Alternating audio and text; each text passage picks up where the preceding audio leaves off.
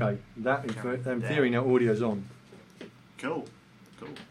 So in theory that's our new. So we apparently you need to be a bit closer to the mic. I see. All right, I'll squeeze in. And I'm going to start that timer just so we keep to. If you push that door shut. Sure. Door shut. It doesn't. Nice and loud. Yeah, exactly. That's a good start. Let me go to this. Check this out though, because I have to do it. No. Here we go. Ready? I can do this. Camera here. Whoa. So now we've got a roving camera. Mic. Yeah, but we are tech. There's me. Okay. Is there any need for a phone camera? Yeah, just because it looks cool. Yeah, sure. Yeah, sure it does. It does. I believe you, Adam. I believe you. Okay, so we are. Although we're gonna turn the video off in a minute because you don't need to see us, and it's really this is for a podcast. So we've got to focus. That's better. Look, I can do this as well. Oh. Wow, there we go. Took the whole screen. You can't. Bam. All right, so let's make that so at least it's pointing at us. So I'm going to turn the camera off because that's rubbish. All right, so no one needs to see that. No. Okay, so this is a series of podcasts looking at all the final major projects from 2019 Games Design and Art BA course. I can't believe it's so late in. I don't know. What in the 21st century? Yeah. Okay. Let's go with that. Yeah. That's why we got a timer running because Richard will distract us with randomness. I will. Okay, so I'm going to ask you some questions, Richard, and you're going to need to have the answers to some of these. At least one of them. Okay. Yes. Right. Okay. So we know that if people want to follow up on loads of links, they need to go to Winchester.games, and those links will all be there. Richard has got to add them all. I do. So we will reveal those in the what do you call the podcast notes. And it will be up in the next week or so. So we can mainly talk about the project. So Richard, you are working on your own to make a game. Yeah. Tell us a little bit about your game, just in general. So an overarching pitch for the game to begin with. Well, it's a 3D action game. To give you the pitch that I came up with, it's a 3D action game that runs on murder. Although that does sound extremely violent. It's mainly a mechanics-focused experience where you play as a kind of mutant in the far future on a spaceship, and you're being hunted down by these basically a cleanup crew. There's been an accident. You've been mutated by the chemicals they're working on, and now they're cleaning up. No evidence. So you've got to sort of fight through them to get out. There's an escape pod. You've got to get the codes for it and get an escape. So yeah, it's mostly focused around mechanics though. The stories, it's there. But it's not very there. It's mostly having a really engaging set of core mechanics that really mesh well together and create a good experience. Okay, so the core experience is a mechanics-driven experience of you trying to a combat game. You trying to get out of the situation because effectively something's been cleaned up. It's in all those spy things where they're cleaning up after all the messes the governments have made, that kind of thing.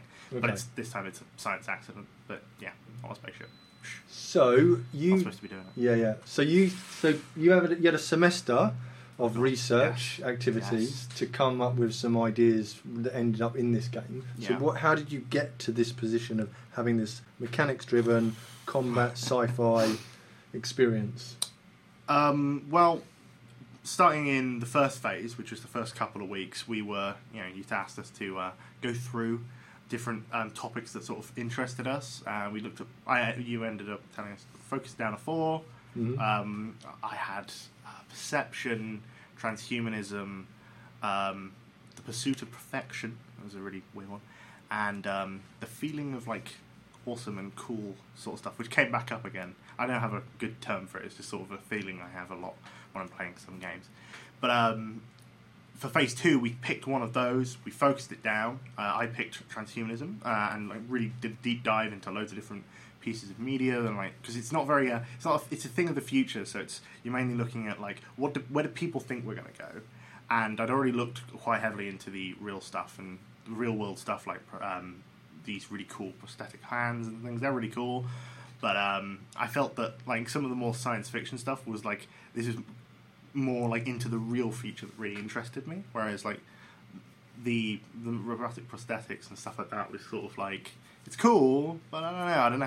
I feel like it'd be really obvious doing a game based on that. So transhumanism, what is that exactly? It is the it's the act of like modifying the human like body to be able to achieve things beyond what a human can normally do. So in some cases you've got like genetic engineering's the type where you modify the genes so they're super smart, super strong, you know, they go invisible somehow, you know, whatever. Or you've got like cybernetics, you know, cyberpunk's always got that like, oh, here's you know, I've got a robotic arm with a mantis blade coming out of it, to quote Cyberpunk 2077. I don't own it. It's not mine. Don't sue me. Don't sue us, please. But no, that kind of thing. And you know, you can see through walls because of special eyeballs, that kind of thing. And sometimes it's like hooking yourself up to a computer so you can think faster and stuff. All sorts. Okay, so out of that, so you're focused around transhumanism, but the future, a much more futuristic view of that, rather than current sort of current approaches to modifying humans through. You've got more choices if you go further, where we don't really know where it's going to go. It's like, well, I can do whatever I want. I could say, you know, who knows. So how does this come through to your game now? So because obviously I know you played with some different game ideas, but the one we've got is this combat mechanics-driven thing. So how is the transhumanism thing, other than obviously it's set in the science fiction, but that isn't transhuman really. Yeah, no. The transhumanism is basically the type of mutant you are is you're like kind of like all of your cells have got like a mechanical out like shell. Mm-hmm. It's really this is really like out there, but. And that allows your body to restructure itself and like regenerate really quickly. And it also means you can turn yourself into like a suit of armor, basically. Okay. It's very much rule of cool, gotta be honest. But this also allows you to create weapons that can change shape and stuff. So it's basically allowing you to do. It's kind of an extension of the idea of prosthetics and stuff. It's like the whole body is like able to fit to purpose. It's basically changed to do what you need it to do, so long as you can imagine like. What you know, imagine how it would work. Okay. Basically, that's why the main character only uses melee weapons, because they don't understand all the details of guns and stuff. Like, it's a lot of mechanics involved in guns. Okay, cool. So before we come back to what we're going to get in that experience, because obviously there's quite a lot in there. Yes, there is. You mentioned a couple of times about this idea of having a cool experience, as you sort of mentioned. What do you mean? Tell me a little bit more about that and how that is. Hopefully going to feature in the game. With a lot of games you have this sort of experience where you sort of just really get into it, you just really lose yourself in it, and it's not a case of like with a narrative game where you're like, oh man, I really want to see what happens next with the characters. That can feature in it, but in the terms of mechanics, like focus games, it's that moment where the rhythm, you really sit into a rhythm, the flow of the game, you really just like doing this, then immediately like moving to doing something else. Say take Doom 2016.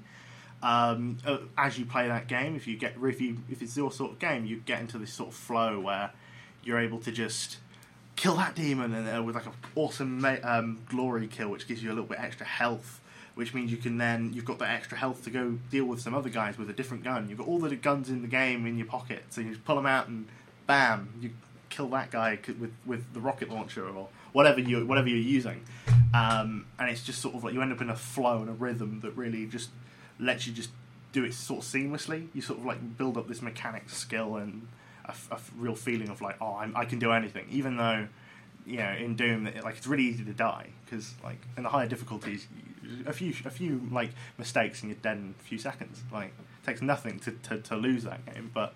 By the time you're starting to challenge those difficulties, you've really got a feel for it, and you feel awesome because you've really mastered it. Okay. Sort of mastered that kind of feeling and the systems, and they all sort of work really well together.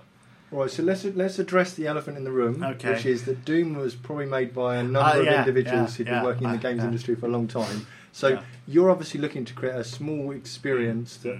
Taps into this immersive polishes feeling, and also to put through some of this idea that your current character has some transhuman abilities. Yeah. So in the game that people will hopefully come and play in Winchester and in London in the summer, what is going to be in the game itself that they can experience? It's going to be a smaller version, obviously, of the bigger idea. Yes. The plan at the moment is to get the three weapons that you're going to, because basically the weapons you can switch between them at any point.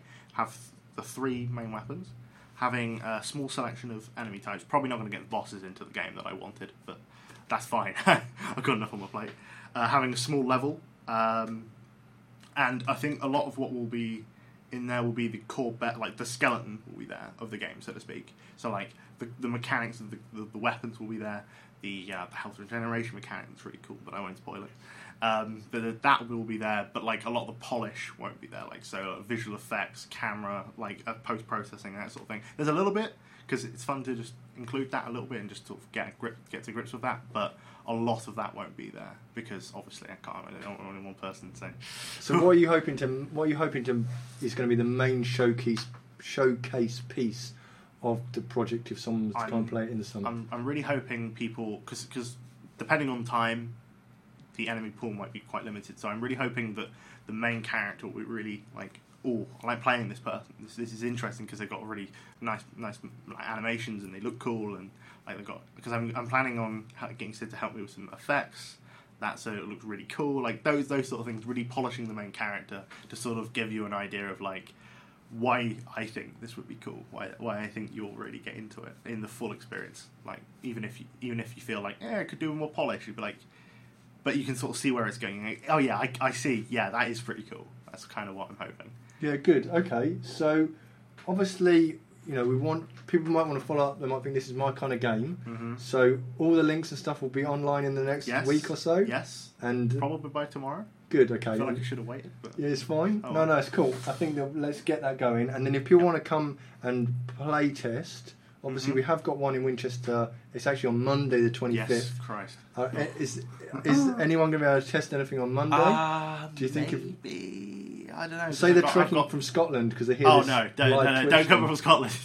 If you're in Winchester, fine. But if you're in Scotland, don't do it. Don't so do if you're in Winchester, come in the afternoon on Monday, the 25th, and there might be something maybe they can play with. I'm hoping. Okay. I'm hoping to get one of the first rooms in. Hopefully. Cool. Okay. And then you can get an idea of the speed because the movement's in. I've got the movement made, and I want to sort of now play with the environment, sort of get a sense of scope, and then main character, the next playtest. Okay, so just to sort of finish up, and I think then I'll talk about where people can come and play the finished experience. Yes. What are you making this in? What are these pieces of software that you're using to create this? I'm mostly making the character. I'm starting in ZBrush. I bought that in year one, like a fool. It's a very expensive program, but it's worth it. It's very good if you're into that kind of thing. Test it out before. I'm using Blender a lot. I'm planning on using Maya for some stuff because I know that for some animation stuff it's better. I think I understand a little better. I'm using Unity for the game engine with good old C sharp language. C sharp, I can't remember. Yeah. I think it's C sharp. Other than that, Substance. I'm using the Substance suite, so Substance Designer and Painter, very good programs. Great for textures. Like it's the whole point. Other than that, I don't think there's anything else.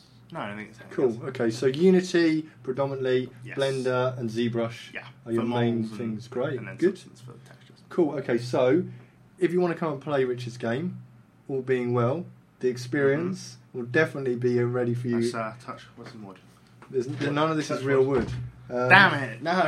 Okay, so the Winchester show is real wood. That is real wood. The Winchester show is the 13th to the 21st of June, and that's at Winchester School of Art, and that is a show with not only games but graphic arts, fashion, text design, fine art, fashion marketing. So the whole campus gets turned into an art school.